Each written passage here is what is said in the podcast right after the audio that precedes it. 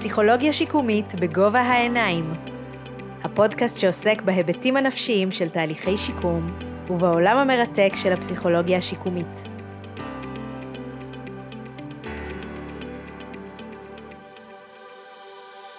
ברוכות וברוכים הבאים לפרק מספר 18 של הפודקאסט פסיכולוגיה שיקומית בגובה העיניים. אני נעמה קיביליס מאירי, פסיכולוגית שיקומית ונוירופסיכולוגית, והיום אני שמחה לארח בפודקאסט את דוקטור עינת יהנה. שלום עינת, מה העניינים? בסדר גמור, בוקר טוב, מה שלומך? בוקר מעולה. בסדר גמור, לא יכול להיות טוב יותר. כיף להיות פה. גם לי כיף שאת פה, אני אציג אותך ואנחנו נתגלגל. אוקיי. דוקטור עינת יהנה, נוירופסיכולוגית קלינית ופסיכולוגית שיקומית מומחית מדריכה. חברת סגל במגמה לתואר שני בנוירופסיכולוגיה שיקומית במכללה האקדמית תל אביב-יפו, ומרצה במכון מפרשים לחקר והוראת הפסיכותרפיה. מטפלת בקליניקה פרטית בהרצליה. עינת, את מנוסה בעבודה עם מבוגרים, נוער, ילדים ומשפחות במצבי משבר ואובדן, המערבים גם טראומות גופניות וחולי. את עוסקת בהדרכת סטודנטים ומתמחים, וכן יועצת לצוותים רב-מערכתיים, טיפוליים וחינוכיים, בהתוויית תוכניות טיפול ובסוגיות הקשורות לעבודה הקלינית. המחקר שלך עוסק במנגנונים הפסיכולוגיים והמשתנים האישיותיים המשפיעים על תפיסת האובדן ותגובת האבל בעקבות אירועים משני חיים, הן מהזווית של המטופל והן מהזווית של בן המשפחה. אז עינת, אני באמת חושבת שהפרק היום מתחבר גם לעבודה הקלינית שלך וגם לעבודה המחקרית שלך mm-hmm. בצורה אדוקה. נכון. וזה באמת נושא שנגענו בו כבר לא מעט ברוב הפרקים הקודמים, לדעתי, אם לא בכולם, וזה הנושא של בני המשפחה המטפלים. Mm-hmm. מטפלים באדם שמתמודד עם אה, מצב רפואי או תפקודי כלשהו, או בשמם הלועזי ה-caregiver. נכון. אה, אז מה שנעשה היום בעצם זה לדבר על ההיבטים הרגשיים של להיות caregiver, על הדינמיקות שקורות במשפחה, על איך פסיכולוגיה שיקומית יכולה להתערב ולעזור, ועל עוד המון נושאים שבטח אה, נתגלגל אליהם המון, היום. המון, נכון. אגב, יש ל-caregivers שם מוצלח בעברית שאנחנו יכולות להשתמש בו? בן משפחה מטפל, אבל זה כבר משפט. כן. אז, אה, אז אני חושבת שהרבה פעמים משתמשים ב-caregivers גם בעברית, למרות שבאמת אה, זו מילה בלועזית. אז נזרום, מקסימום נחליף תוך כדי. עינת, אז אנחנו מתחילות במשחק אסוציאציות, שזה בעצם החלק הראשון של הפרק. במשחק הזה, את הולכת להיות מותקלת בכל מיני מילים או משפטים קצרים, ואת צריכה להגיד לי את האסוציאציה הראשונה שעולה לך לראש. אוקיי. מוכנה? כן. יאללה, אז פודקאסט. נעמה. להיות caregiver. נטל. אתגר מרכזי ש-caregivers מתמודדים איתו. נטל ואובדן. דבר אחד ש-caregivers חוששים לדבר עליו. תחושות uh, קשות, עומס, נטל, uh, את הצד הקצת יותר uh, קודר ואולי פחות נעים בחוויה. להיות פסיכולוגית שיקומית שמטפלת ב-caregivers. תשוקה, uh, משמעות, עניין. טיפ אחד שאת יכולה לתת ל-caregivers? תחשבו גם על עצמכם. זאת אומרת, המקום הזה של לשים אותם uh, במרכז הבמה הוא uh, חשוב לא פחות uh, מאשר את המטופל, ומה שנקרא, גם לשם כך התכנסנו היום. כן, את גם הכנת לנו איזה גיידבוק כזה עם עצות למשתמש, שבסוף הפרק אולי נגיע אליו. נקווה שכן, אוקיי. אבל באמת, אז תודה, תודה על האסוציאציות. באמת ניגע כנראה בנושאים שהעלית, אבל לפני שנתחיל, בואי נדבר על המושג caregivers ונסביר למי אנחנו מתכוונות, לאיזה בני משפחה, באיזה סיטואציות מוגדר caregiver. אז, אז קודם כל אני אגיד שבאמת כל הסוגיה של מתן טיפול, לטפל במישהו, to care for someone, כמו שאומרים באנגלית, אז זה באמת חלק בלתי נפרד מכל מערכת יחסים שאנחנו מכירים בחיים. מה שנקרא גם בחולי וגם בבריאות, החל מחברות ועד זוגיות ועד יחסי הורים-ילדים. ואני חושבת שמתוך שכך, באמת המושג בן משפחה מטפל, נוצר מתוך החוויה שהיא חוויית חיים, שמתישהו, איפשהו, כולנו נגיע למצב שבו נצטרך לטפל במישהו מה שנקרא גם בנסיבות של חולי ושל טראומות גופניות או מצבים רפואיים מורכבים.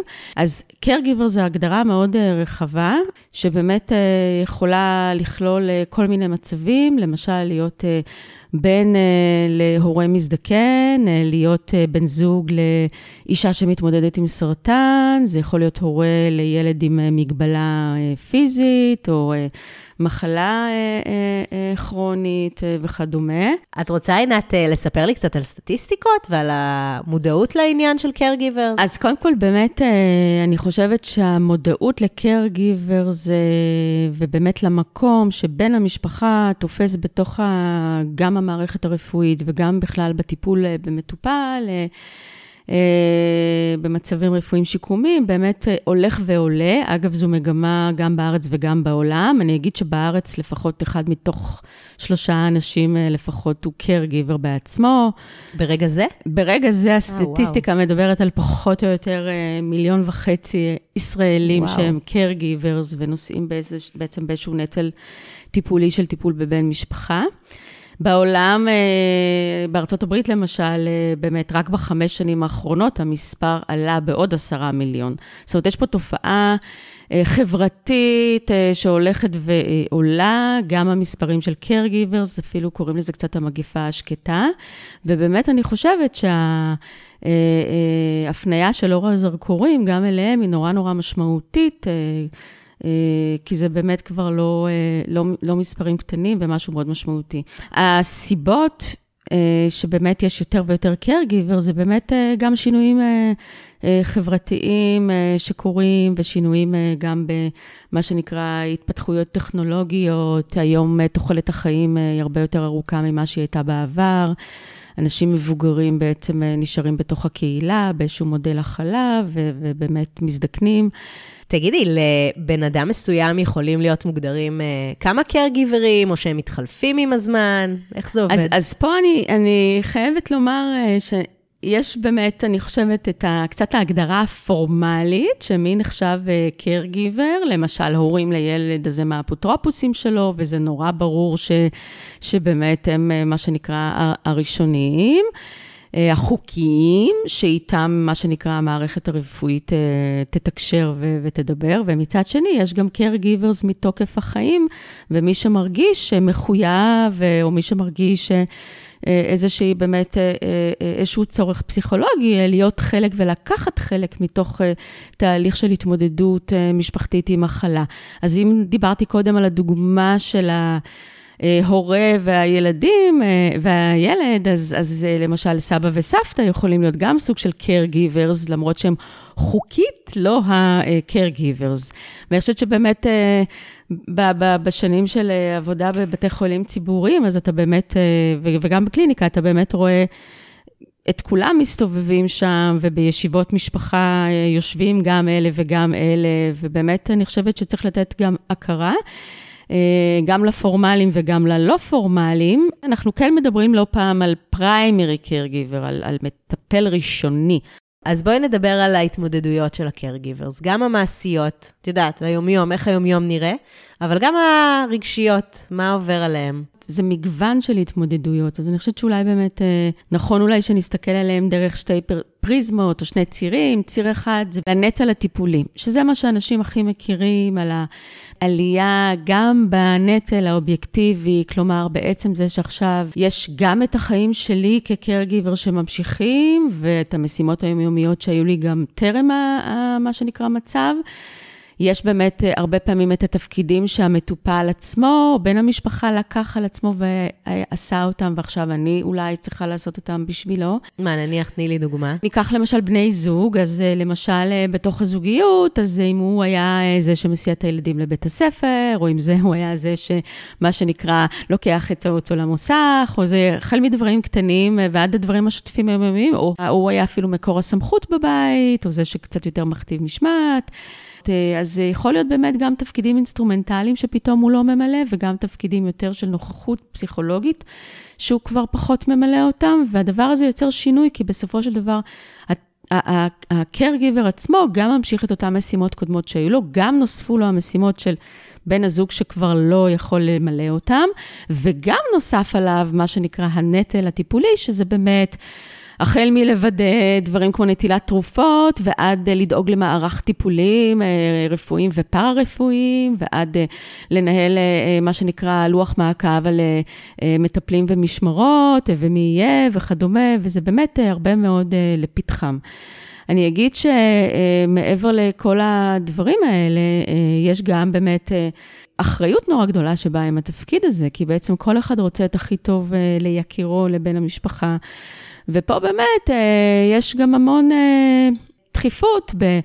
אה, למצוא את הטיפולים הטובים, להשיג את הנגישות של המידע. יש גם הרבה אי-ודאות מבחינת איך מה שנקרא אותו מצב רפואי יתפתח, לאן הדברים יגיעו. אני אגיד שבערוץ השני יש גם מן הסתם השתנות של קצת סדרי עולם. במיוחד במצבים שהם מאוד מאוד, אה, מה שנקרא, עם היקף ליקויים רחב יותר, והיבטים קוגניטיביים, מוטוריים, רגשיים ושינויים אישיותיים, אז, אז גם הם אה, כרוכים בלא מעט אה, חוויה של אובדן. אני חושבת שכל אחד חווה איזשהו אובדן. קודם כל של איך שהחיים שהיו לי קודם ועכשיו הם כבר לא. אני אגיד שהרבה פעמים באמת יש היפוכי תפקידים, רואים את זה לא מעט דווקא, זאת אומרת, אני חושבת שיותר טבעי לראות הורה מטפל בילד, אבל לא כשהילד בן 20 או 24, וגם את זה אנחנו רואים. היפוכי תפקידים זו סוגיה מאוד מאוד גדולה, שבעצם קצת מייצרת אובדן של מערכת היחסים כמו שהכרתי אותה קודם. אבל באמת רציתי לשאול אותך, את קודם העלית גם את ההבדלים. בהתמודדות אה, כתלות בתפקיד המשפחתי שלך, mm-hmm. נכון? אם אתה הורה לילד, כן. אם את בת זוג. דיברת גם אה, קצת, מעט, והייתי שמחה שנרחיב, על ההבדלים בין פגיעה שהיא אה, נרכשת, זאת אומרת, קרתה פתאום באמצע mm-hmm. החיים, לבין משהו שהוא ממושך, ובאמת זו התמודדות שהיא כל החיים. אז את יכולה קצת לפרט מה, מה שם יהיה ייחודי או שונה בין ה-caregivers? אז במצבים שהם יותר התפתחותיים, מן הסתם הנטל הוא יותר מצטבר, כי זה משהו שבאמת, אמרת קודם הורים לילדים, משהו שבאמת... אה, מיום אה, ההיוולדות של אותו אה, ילד, ההורים מבלים לא מעט בבתי חולים, וזה הולך בכל שלבי החיים, מה שנקרא בכל הנ"צים ההתפתחותיים, כולל גם בבגרות. ואני אגיד שבאמת בהיבט של האובדנים, אז אני חושבת שבאמת ההתנפצות הזאת של התקוות והחלומות לילד אידיאלי ולחיים באמת נורמטיביים, אה, שבאמת מתנפצת, והפער הזה כל פעם בין אה, מה שקיוויתי אה, שיהיה ומה שקורה בפועל, הוא, הוא פער, דרך אגב, שלפעמים יותר נסבל, אבל אנחנו כן יודעים גם מהמחקר וגם מהקליניקה שהוא פער קיים, הוא לא נסגר והוא ממשיך, מה שנקרא, ואפילו לפעמים מסלים. אה, עם השנים כשהילד אה, אה, גדל. אני אגיד שמהזווית של עולם המבוגרים, באמת, העניין של טיפול מתמשך, אנחנו יודעים שהתמשכות כרוכה בהרבה מאוד שחיקה גם. למשל, אדם שנפגע באמצע חייו, אבל mm-hmm. עבר פגיעה מוחית, זה משהו שיישאר איתו עכשיו עשרות שנים. במצבים שבהם בהם באמת פתאום קורה באמצע החיים משהו כזה, אה, והוא באמת אה, הולך אה, ללוות אותנו, לפחות מבחינת שאריות ליקויים, שלא לומר מצבים שבאמת יש בהם גם הידרדרות לפעמים. גם חוויית האובדן היא אחרת, כי בעצם כל הזמן יש את הפער, דיברנו קודם על הפער בין הקיים לבין מה שציפיתי והחשיבה שלי על העתיד האידיאלי. אז פה אנחנו גם מדברים על פער השוואתי נוסף בין ההווה לבין מה שהכרתי וידעתי מהעבר, גם, גם לגביו וגם לגבי מערכת היחסים שלנו וגם לגבי איך שדמיינתי שהעתיד המשותף שלנו ייראה. Mm-hmm. זאת אומרת, הפער הוא גם בחיים של האדם עצמו שנפגע, אבל גם בחיים של ה-caregiver. נכון, וזה חשוב באמת לומר שזה הולך יד ביד, כי, כי כל הזמן מדברים על האובדן של המטופל ועל היכולות שהוא מאבד, על ההשוואה העצמית שלו בין אני העכשווי, אני הקודם טרם המצב הרפואי שלי, האני שחשבתי שאני אהיה, ואני חושבת שגם באופן טבעי, ה-caregiver גם הוא עובר את ה... השינויים האלה, קודם כל לגבי עצמו, החיים שלי אישית, כמו שאני הכרתי אותם לפני שהפכתי להיות caregiver, כמו שהם עכשיו, וכמו שדמיינתי, אוקיי? בעוד חמש שנים שהם יראו. וגם העתיד המשותף שלנו, זאת אומרת, אה, גם בהקשר של מערכת היחסים. אז זה כל הזמן אה, רב-צירי כזה. ואז מה, מה קורה כשהפער הזה ככה פתאום אה, עולה למודעות? אני חושבת שהרבה פעמים יש ריכוז יתר קצת בנטל ביומיום, בלשרוד את היומיום, ולא תמיד, אה, מה שנקרא, אפשר קצת לעשות זום אאוט, אה, לצאת החוצה מתוך הסיטואציה, מתוך היומיום הדוחק, מתוך ה... מלחמה על הטיפולים או על הדברים, או על ה... ו, ובאמת להסתכל קצת על התהליכים הרגשיים. יותר מדי עסוקים בלוגיסטיקות ופחות עסוקים ברגש, אני חושבת שיש בזה גם איזשהו ערך הישרדותי לפעמים. יש פחד כזה שאם ניתן מקום גם לרגש, או אם נדבר על אובדן במונחים אה, שכאלה, למרות שאף אחד אה, אה, לא... מת, ובסך הכל המטופל עדיין פה, אז, אז יש משהו בזה שבאמת מעורר חרדה, או פחד שזה ישאב, או יוריד את הכוחות, ו- ויפריע לביצוע התפקיד. וגם אני חושבת שתחושות של, של אשמה, שבעצם קצת האשמה נכנסת פה, איך אני בעצם מסוגל לחשוב על עצמי ככה, או לחשוב על אובדן, הוא העיקר. הוא מה שחשוב עכשיו, ההחלמה שלא חשובה, השיקום שלא חשוב. אה, וכדומה, ואני חושבת שפה באמת אה, גם נכנס התפקיד של הטיפול אה, ככזה שבאמת מנרמל תחושות קשות וקצת באמת נותן את הלגיטימציה גם לבטא תחושות קשות של תסכול, של אכזבה, של קושי. ולפעמים גם המטופל עצמו הוא מה שנקרא לא מתגמל. Mm-hmm. אה, הוא תובעני לפעמים, הוא אה, לא תמיד מוקיר, מוקיר תודה. יש המון, המון, המון חלקים, אבל אני חושבת שנורא נורא חשוב אה, גם לדבר על הדברים המורכבים האלה, ולא רק אה, לעשות את האידיאליזציה על מזבח ה, מה שנקרא טיפול. כן. אני חושבת שבמיוחד בישראל, דרך אגב, שהיא מדינה מאוד uh, משפחתית, מאוד uh, דתית, uh, בהקשר של uh, באמת... Uh, כבד את אביך ואת אמך, עשרת הדיברות, הציוויים האלה, אה, אה, באמת, אה, והערכים שגדלים עליהם, אה, של לטפל וכולי, ואז באמת אה, יש פחות, אה, יש יותר השתקה ופחות יכולת, אה, מה שנקרא, לבטא גם את החלק היותר אפל ואת הקושי שהוא באמת uh, מאוד לגיטימי. זאת אומרת, uh, חשוב לי גם להדגיש את זה פה למי שכן מקשיב והוא caregiver בעצמו. אני חושבת לגיטימי לגמרי. לגיטימי, לגיטימי ולגיטימי לדבר עליו גם. ואולי נכון. עוזר לדבר עליו גם? אני אגיד שזה לא רק עוזר לדבר עליו, זה לגיטימי לדבר עליו, אפילו אני אגיד גם עם המטופל עצמו. משהו שאנשים באמת אולי מאוד מאוד נרתעים, אה, שאם הם באמת יבטאו קצת תחושות, או ישתפו ב... אפילו משפטים כמו, אתה יודע, אה, מאוד מאוד קשה לי לפעמים אה, כשאתה מבקש ממני א', ב', ג', אני מרגישה שבוא נחשוב ביחד איך יהיה נכון יותר להתמודד או דברים מהסוג הזה, ואני חושבת שדווקא באמת ההצפה של זה והעלאה של זה לפני השטח גם תיתן למטופל אפילו לפעמים תחושה שהוא אה, חלק מזה, שהוא גם יכול, מה שנקרא, להיות הדדי וקצת להתחשב, כי הרבה פעמים גם המטופל עצמו מלא בתחושות אשמה.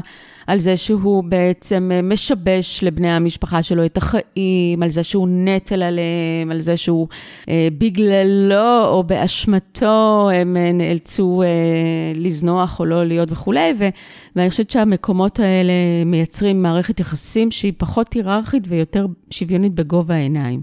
לא תמיד זה אפשרי, אבל זה נורא חשוב, ואני חושבת שאם לא, אז לפחות בטיפול, ואם לא, אז אה, גם בקבוצות תמיכה. אני חושבת ש... אה, שיח עם עוד מישהו והלגיטימציה, ולראות שהתחושות האלה הן לא רק אצלי. זה משהו שהוא נורא נורא חשוב. לגמרי, לגמרי. אני רוצה ככה באמת uh, להתייחס אולי לאיזושהי דילמה ספציפית, uh, במצבים שבהם יש בני זוג, שאחד מהם ככה הופך להיות ה-caregiver של השני, מצבים רפואיים שגורמים אולי לשינויים אישיותיים, או באמת uh, uh, לשינוי בקשר, כמו שאמרת. כן. בכל מקרה יהיה איזשהו אובדן או איזשהו שינוי בקשר. ואז יש אה, באמת אה, לפעמים סיטואציות שהקרגיבר אה, עוזב, מחליט לעזוב, hmm. מחליט או מחליטה לעזוב את הקשר. את יכולה להתייחס? את יכולה לתת דוגמה אם את מכירה? תמיד יש את האמירה הזאת שהורים לא יכולים להתגרש מהילדים, אבל בני זוג, מה שנקרא, בהחלט יכולים לעשות את זה. ושוב, אנחנו באמת, אני אגיד, יותר מדברים על המצבים של שינויים אישיותיים, מה שנקרא, שהתחתנתי עם בן זוג אחד, ועכשיו הוא כבר מישהו אחר, ואני לא בטוחה, מה שנקרא שבחוזה החדש, אה, זה עוד, עוד מתאים לי, יש המון לבדיות בתוך הקשר, הוא כבר לא הפרטנר שהכרתי, מישהו שאני יכולה לשתף, לחלוק וכדומה, האינטימיות, גם הפיזית, גם ה, מה שנקרא רגשית, אה, משתנה. רואים את זה הרבה אחרי פגיעות אה, מוחיות, שבצים, אה, וגם באלצהיימר, ורואים את זה גם, גם במה שנקרא תחום הפסיכיאטריה. ופה אני אגיד שזה נורא נורא משתנה. קשה להגיד נוסחה, מה שנקרא קווים לדמותה של העוזבת וקווים לדמותה של הנשארת. אה, אני חושבת שזה נורא אינדיבידואלי, וזה באמת קשור, א', בחומרת המצב, ב', באישיות. של ה-caregiver או caregiverית עצמם, בנסיבות, בהיסטוריה. אני חושבת שהחברה מפעילה המון שיפוט לגבי העניין הזה. מאוד. אם דיברנו קודם אה, לגבי אה, אה, איך היא לא עומדת לצידו, או מה פתאום היא לא רואה אותו, ואיך, מה שנקרא, כי אנחנו בעצם נודרים נדר שבבריאות ובחולי אנחנו נישאר יחד. כשזוג עומד מתחת לחופה, אבל הדברים הם יותר מורכבים, ובאמת אה, נורא קשה, אה, נורא חשוב לא להיות שיפוטיים לגבי הדבר הזה, אלא באמת להבין את ה... אני יכולה להגיד מהעבודה הקלינית שלי, שזו עבודת ייסורים מאוד מאוד לא פשוטה, בגלל שהיא כרוכה בהרבה מאוד אשמה על נטישה, בגלל שהיא כאילו כרוכה בהפרה של אה, חוזים, כתובים ולא כתובים, וגם בעיקר בגלל השיפוט החברתי. וגם לפעמים השיפוט בתוך המשפחה עצמה, לגבי אה, אקט כזה של מה שנקרא נסיגה חד-צדדית מהקשר. ותגידי, איך עושים את המעבר הזה באמת, בין להיות בן או בת זוג, ילד והורה, לבין היחסים האלה של caregivers? וואו, אני חושבת שמאוד מאוד אה, קשה לעשות את ההפרדה, וזאת אחת, ה... אחד, זה אחת הבעיות, אחד האתגרים. כי, כי בעצם אה, יש את התפקידים הטיפוליים האינסטרומנטליים, ויש את המקום שבו אה, אני באמת, הייתה לי מערכת יחסים איתך, שהיה לך תפקיד רגשי מאוד ברור בחיי. המקום הזה שפתאום, למשל, אה, אימא שלי, שכרגע דמנטית, היא נורא רגרסיבית כמו ילדה, וגם לא מזהה אותי אפילו, אני אגיד. משהו שהוא מאוד מאוד קשה מבחינת חוויית האובדן, וכל ביקור אצלה בבית וכל שהייה לידה היא משהו שהוא מאוד מאוד אה, אה, כואב רגשית וטעון. אה, ואני חושבת שפה אה, אה, נכנס גם, אני מרגישה הרבה פעמים צורך בעזרה. א', קצת ב... לתווך לבני המשפחה את המצב, לתת לגיטימציה, ו- ואני אגיד גם אה, לדבר על האובדנים. הדוגמה שנתתי קודם, למשל, כרוכה. מה שנקרא אובדן עמום, שאימא שלי עדיין נמצאת, אבל היא לא אותה אה, אחת. וגם במה שנקרא אה, אובדן שלפני המוות, pre-death loss, שהיום אנחנו יודעים שחוויית האובדן קורית עוד לפני שהמטופל הלך לעולמו, כמו בדוגמה שנתתי אה, קודם. אם עוד טיפה נתעמק בדינמיקות המשפחתיות, אז מה קורה כשיש לאדם כמה caregivers, למשל, אה, גם בן או בת זוג וגם הורים שמעורבים בטיפול, ומה קורה, קורה כשהם לא מסכימים על הטיפול וההחלטות לגבי אותו אדם. מכירה את הסיטואציות האלה? כל הזמן, ברור. אני חושבת שבאמת הסיטואציות הן אה, לא קלות ומאתגרות, הרבה מאוד דינמיקות משפחתיות. אני אגיד שגם הרבה פעמים הן מביאות, יש להן מין טבע כזה להביא משקעי עבר, אה, מקומות, על חשיבות, על מי מקבל החלטות בתוך המשפחה, מי יותר דומיננטי ונותן את הטון. ומה שנקרא על פי מי יישק דבר. אני חושבת שהשאיפה היום היא באמת אה, לעבור לאיזשהו מודל אה, שכן, קודם כל מייצר תקשורת בתוך המשפחה, שהיא תקשורת פתוחה, שהיא תקשורת שלוקחת בחשבון את הקולות, שהיא אמפתית לכל הקולות, והדעה של כולם נחשבת. אה, אני חושבת ש, שחשוב לחלק תפקידים, אה, החל מהתקופות הראשונות, שלא כל הזמן רק אה, הבת זוג נמצאת לידו, אלא גם הילדים, אפילו לעשות באמת... באמת אה, אה, לו"ז אה, מסודר, מי נמצא מתי. בסופו של דבר, מצבים רפואיים הם אירוע משפחתי. אה, הם לא אירוע של המטופל עצמו, הם אירוע משפחתי, ובאירועים משפחתיים, אה, גם בשמחות וגם ב, ב, בדברים שהם פחות שמחות, חשוב לקחת את כולם בחשבון. לא תמיד משפחות מצליחות uh, להגיע להסכמות, והרבה פעמים צריך תיווך. הרבה פעמים צריך תיווך, uh, בין אם זה מה שנקרא שיחות משפחה בתוך המערכת הרפואית, ובין אם זה באמת uh, איש טיפול, אפרופו הפסיכולוגיה השיקומית, שקצת ככה באמת יושב ויעשה סוג של עבודת גישור. גישור ותיווך. את יודעת, כשסיפרת עכשיו על הלוזים והכל, זה נורא החזיר אותי לשגרת האשפוז במחלקות שיקום. נכון. שהמון המון משפחות באמת עושות לוזים, ויש קבוצת וואטסאפ, ויש משמרות, ומה שבאמת אה, רואים אחרי שהמשפחה, המטופל משתחרר, וזה, כמו שאנחנו אומרים, שיקום לא נגמר נכון, כשמשתחררים, נכון. ויכול להימשך גם שנים. לאט לאט יש איזה, אני לא אגיד נטישה, אבל אה, באמת אה, הידלדלות במשאבים. לא כולם נשארים שם בקבוצת וואטסאפ ובלוזים, כי אי אפשר. באמת יש איזושהי שחיקה. נכון. במיוחד שזה משהו שמלווה עכשיו את האדם לאורך שנים. נכון. איך מתמודדים? איך, איך, מה יכול לעזור לשמר משאבים, לשמר את הלכידות אולי המשפחתית שעוזרת לתפקד בתור קרגיברים אה, מוצלחים לאדם? זה מאוד uh, משתנה ממשפחה למשפחה. Uh, זה נכון שיש uh, הבחנה, לפחות בתהליך השיקום, מאוד ברורה בין השלב האקוטי, מה שנקרא, מה שציינת קודם, לבין השלב הכרוני. בשבועות והחודשים הראשונים יש את ההתגייסות למצב החירום, להתארגנות, להפניה של המשאבים. אני חושבת שבאמת השחרור מהבית חולים, אגב, הוא, ומהמחלקה השיקומית, הוא נ"צ מספר אחד של מעבר. מאקוטיות לאיזושהי הבנה שהדבר הזה הולך באמת אה, להמשיך ללוות אותנו, גם ההתמודדות שיכולה להימשך עוד הרבה שנים אחר כך, גם השאריות של הליקויים, אם חשבנו שיהיה מה שנקרא קיור, ריפוי מלא, ועכשיו אנחנו מבינים שבסך הכל יש מה שנקרא החלמה וריקאברי, אבל יש המון השלכות. אז פה אני חושבת שנכנסת קצת ההתערבות המניעתית. זאת אומרת, כן חשוב לזהות כבר בהתחלה מה הולכים להיות מוקדי הקושי בהמשך. כמו מה למשל? מעניין. כמו למשל, אה, שכבר בשלב האקוטי, דרך אגב, אה, מישהו אחד לוקח על עצמו את כל התפקידים. אה, אז זה משהו שהוא מתכון להידלדלות אה, כוחות מאוד מיידית אה, בשלב הראשון, כמו ריכוז, שליטה, מכל מיני סיבות. חשוב לזכור ש-care givers בעצמם מאוד מפחדים רוב הזמן להיות נטל על אחרים, ושכאילו אם נורא קשה להם, אז זה בעצם אומר שהם לא עומדים בנטל.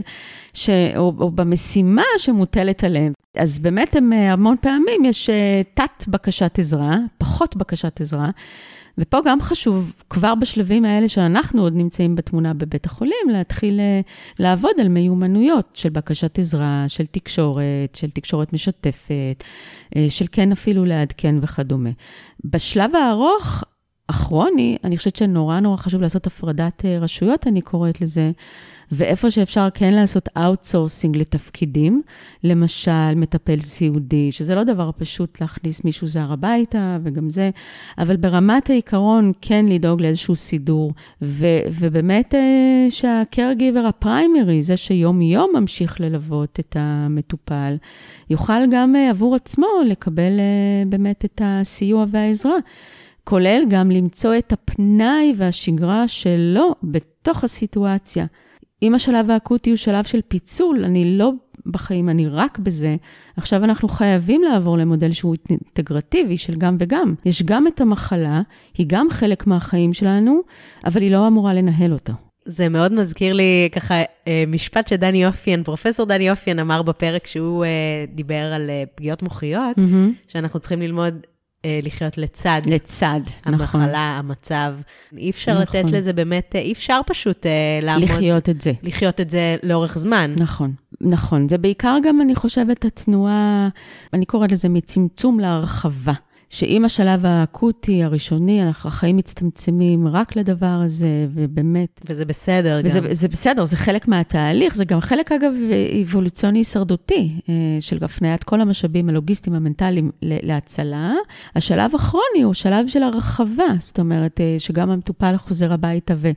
צריך להשתלב עם המצב שלו בתוך החיים הקודמים והיומיום, וגם בין המשפחה עצמו אה, מרחיב, מה שנקרא, חזרה את התפקודים, אה, וגם אני חושבת אפילו אה, אה, מתחיל פעילויות חדשות, שאגב, הן גם אולי חיוביות, שלא היו קודם. תני דוגמה. להגיע לטיפול, בסדר? זה גם משהו שאולי מישהו מעולם לא חשב ללכת לטיפול, אבל בעצם המצב הביא אותו, או הפגיש אותו עם הצורך ו...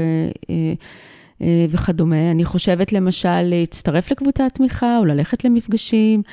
אה, ובכלל, אני חושבת באמת, אה, ואני אגיד שגם בדברים הקטנים של אה, טיפוח עצמי, שתמיד נראה כזה דבר, איך אפשר להתעסק בזוטות של תספורת או צבע לשיער או לק ג'ל בציפורניים, כשמישהו אחר בעצם נשאר לבד בבית או דברים כאלה, ועד דברים יותר משמעותיים. אז אני חושבת שנורא חשוב הנרמול.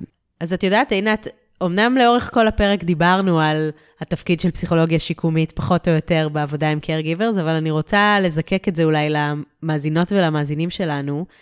למה בתור caregiver חשוב או כדאי או רצוי שאני אלך לטיפול אצל פסיכולוג או פסיכולוגית שיקומיים? אה, יש משהו בפסיכולוג השיקומי שנורא מתווך ומנכיח את הקול של בני המשפחה כבר ב, ב, בתוך המערכת, בתוך הבית חולים, לצוות עצמו. אה, ויש בזה משהו שהוא מאוד מאוד אה, משמעותי. אני אגיד שכחוליה מקשרת זה גם עובד הפוך. הרבה פעמים אה, לתוך חדר הטיפולים כבר במחלקה מגיע בן משפחה שבאמת צריך להתמודד עם איזה שאלות לשאול רופא ומה לעשות וכדומה. והרבה פעמים ההתערבות בשלבים הראשונים, שהם באמת יותר עוד לוגיסטיים והישרדותיים, היא גם לפעמים ללכת איתו לדבר עם הרופא, היא גם להכין סט שאלות. היא גם אה, לחבר אותו אה, לעובדים סוציאליים, למיצוי זכויות, לדברים, גורמים בקהילה וכדומה. אני אגיד שכשהדברים האלה קצת מסתיימים, אה, אפשר באמת לא מעט גם דינמיקות משפחתיות שכבר בתוך האשפוז נכנסות לפתחנו, ויש לא מעט התערבויות, אגב, גם משפחתיות וגם זוגיות, גם התערבות עם המטופל עצמו בתוך חדר הטיפולים.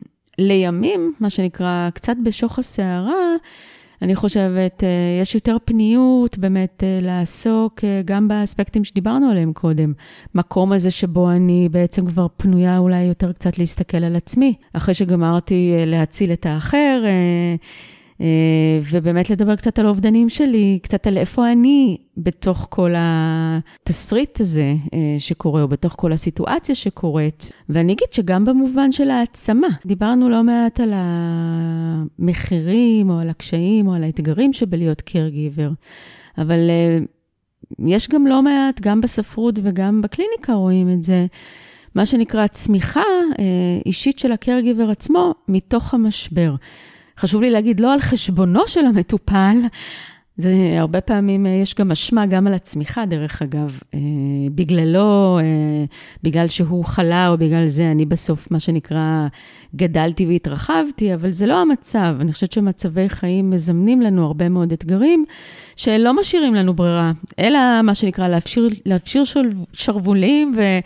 ובאמת אה, לשפשף את מיומנויות ההתמודדות, החוסן, האסרטיביות. אני יכולה למשל להגיד שמטופלת, אה, למשל, אה, שבעלה התמודד עם מצב רפואי מאוד מאוד מורכב, גם עם מעורבות מוחית, הלך והידרדר לאורך שנים, ובאמת מערכת היחסים ביניהם הייתה כזאת שהוא היה מאוד, מאוד בפרונט, גם עם כישורים חברתיים מאוד מפותחים, והיא ככה באמת נתנה לו כל הזמן להוביל. כתוצאה מהתהליך של ההתמודדות עם המצב שלו, אה, שלא הותיר לה ברירה, היא פתאום, אה, מה שנקרא, נאלצה להתחיל, אה, מה שנקרא, לשפשף מיומנויות שכנראה, אגב, היו חבויות בה, יש לומר את זה. החל מללמוד להתנהל עם בירוקרטיות, ועד לחפש מידע, ועד לפרוץ טכנולוגיות בגיל 65, שזה לא דבר קל. ו, ולימים, אה, בזכות הרבה מאוד אומץ שלה וכוחות שלה, וטיפול, ועבודה, מה שנקרא, והעזה, אה, אני חושבת שהגיעה היום להרבה מאוד העצמה עצמית ותחושת מסוגלות אה, וביטחון עצמי, ש... שהייתה פחות uh, בעבר. מדהים. פחות יצאה החוצה. זאת אומרת, היא הצליחה לראות את זה גם על עצמה. והיא מצליחה לראות את זה על עצמה. אז אני חושבת שגם את זה רואים. אני אגיד גם ש... שהרבה פעמים, אה, גם עם המטופל עצמו, תהליכים האלה מביאים לא פעם גם סוג של, אה, למרות המורכבות והשינויים האישיותיים, גם לפעמים סוג של עדנה ו closure מסוים. למשל, מטופל אחר שלי שטיפל באימא שלו, שהייתה גם עם איזושהי אה, מחלת מוח פרוגרסיבית, הייתה, היו להם יחסים מאוד מאוד מורכבים. ואני חושבת שכאילו, איך הוא אמר את זה, משהו במחלה שלה ריכך אותה. והיא פתאום הפכה להיות הרבה, השתנתה אישיותית, אבל השתנתה למקומות הרבה פחות אה, עוקצניים, יותר, אה, אה, אפשר היה לייצר שיח, לייצר קרבה, אפילו ברמת חיבוק פיזי, קרבה פיזית שלא לא התאפשרה בגלל הרבה מאוד, מה שנקרא, מרירות של העוינות שלו ומשקעי עבר. וזה היה מאוד משמעותי, במיוחד בפרידה. זהו, אני, אני רוצה ככה להוסיף אולי עוד שלב, שמעבר ל... טיפול הפסיכולוגי תוך כדי היותך caregiver, אז יכול להיות שיש גם מקום לטיפול גם, לצורך העניין, אחרי הפרידה מאותו אדם, אחרי המוות. אפשר לומר אולי שאז באמת, אולי רק אז, חלק מה-caregivers באמת מרגישים שיש להם את הפניות, או את הרצון להתמודד עם הדברים. נכון. אז אני אגיד שקודם כל, יש הרבה מאוד מצבים אה, שבהחלט משחררים את בני המשפחה מסוג של עגינות רגשית אה, לאורך הרבה מאוד שנים, שבאמת שנים שלמות, ואני אומרת את זה כי, כי ככה גם הם מדברים על זה בקליניקה. אה, אה, מה שנקרא, מתמסרים אליו. אה, אה, וקצת שמים את עצמם בהולד, או שמים את עצמם מאחור, ויש משהו ב, ב, ב, בסיום לפעמים, שהוא גם גואל את המטופל עצמו, והוא גם קצת גואל אותם, ואני חושבת שזה נורא חשוב להגיד את זה. ובמקום שקצת בו הם נגאלים, אז uh, יש גם תחושות, uh, לא תמיד הפרידה היא קלה. אגב, יש גם תפקידים שאני כבר רגיל לעשות אותם, ומה אני עושה עכשיו שאני קם, דיברנו קודם על כמה נטל, לבוקר, uh, לבוקר ריק. לבוקר שפתאום הבית ריק, שאין לי במי לטפל uh, וכדומה. Uh, אה, צריך כאילו לצקת תוכן חדש אחרי שנים שלמות, שבהם באמת אה, היה... עיסוק ואקשן, גם אקשן שלילי הוא סוג של אקשן. כן, או מגבלות מסוימות. או מגבלות מסוימות, ש- שהייתי מוגבל ולא יכולתי לנסוע לחופשות, לחו"ל, ולא יכולתי לעשות זה, ופתאום כאילו יש גם אה, קצת שחרור וחופש, אבל שחרור וחופש הוא גם דבר מפחיד. כן. עינת, ככה ממש אה, לקראת סיום, קודם אה, אמרנו שאולי נעשה איזה רשימת טיפים למשתמש. יש איזה משהו שככה היית רוצה לומר ל-caregivers, יכול לעזור להם בהתמודדות, בתהליכים שהם עוברים? אני חושבת שקודם כל, אה, ידע. הנגשה של ידע, החיפוש אחרי ידע, ההיעזרות באנשים שעברו דברים דומים, היא משהו שהוא מאוד, אה, מה שנקרא, גם מחזק את החוויה וגם נותן אה, קצת שליטה ותחושת מסוגלות. אני חושבת שדבר שני, זה דיברנו קודם על הטיפול, אז על המקום הזה של באמת כן להיעזר עבור עצמי. והטיפול יש לו הרבה משמעויות, החל מתמיכה והעצמה ועד באמת עיבוד יותר עמוק בשלבים מאוחרים של החוויה כולה. נרמול של תחושות שליליות זה חלק בלתי נפרד, בטח אם המצב מתמשך לאורך הרבה מאוד שנים. אה, דיברנו על הפרדה, מה שנקרא להשתדל לעשות outsourcing, כולל גם בתוך המשפחה לתת תפקידים, לייצר שיח עם המטופל, לשתף אותו, ופה אני אגיד גם על ההתמודדות ועל קבלת ההחלטות, משהו שקצת מוריד מהאחריות, כל עוד אפשר, וגם אני אגיד על שיחות סוף חיים, שפחות דיברנו על זה כי זה לא המוקד היום, אבל, אה, אבל, אבל גם אה, על החרדות, על הפחדים ההדדיים, אה, שזה משהו שהוא מאוד, אני חושבת, מייצר קרבה ולא משאיר לבד. ויש גם כמובן את כל הסל כלים של מדיטציות, והקפה בבית קפה, והקצת, מה שנקרא, דברים קטנים לעצמי. יש משהו לפעמים מאוד מאוד בודד בלהיות caregiver, בסופו של יום. ואני גם אה, ככה, אולי כן רוצה לסגור את הפרק בלהזכיר את ההשלכות החיוביות של להיות caregiver שדיברת עליהן קודם. אז עינת, תודה רבה. גם על פרק מרתק, גם על זה שככה הצלחנו לשים את הזרקור על הנושא הזה שנגענו בו טיפין-טיפין בפרקים הקודמים, וגם באמת על הדרך הנפלאה שבה הנגשת את כל הנושא הזה. אז תודה, תודה רבה לך. תודה לך, נעמה. תודה, ותודה רבה למאזינות ולמאזינים שלנו.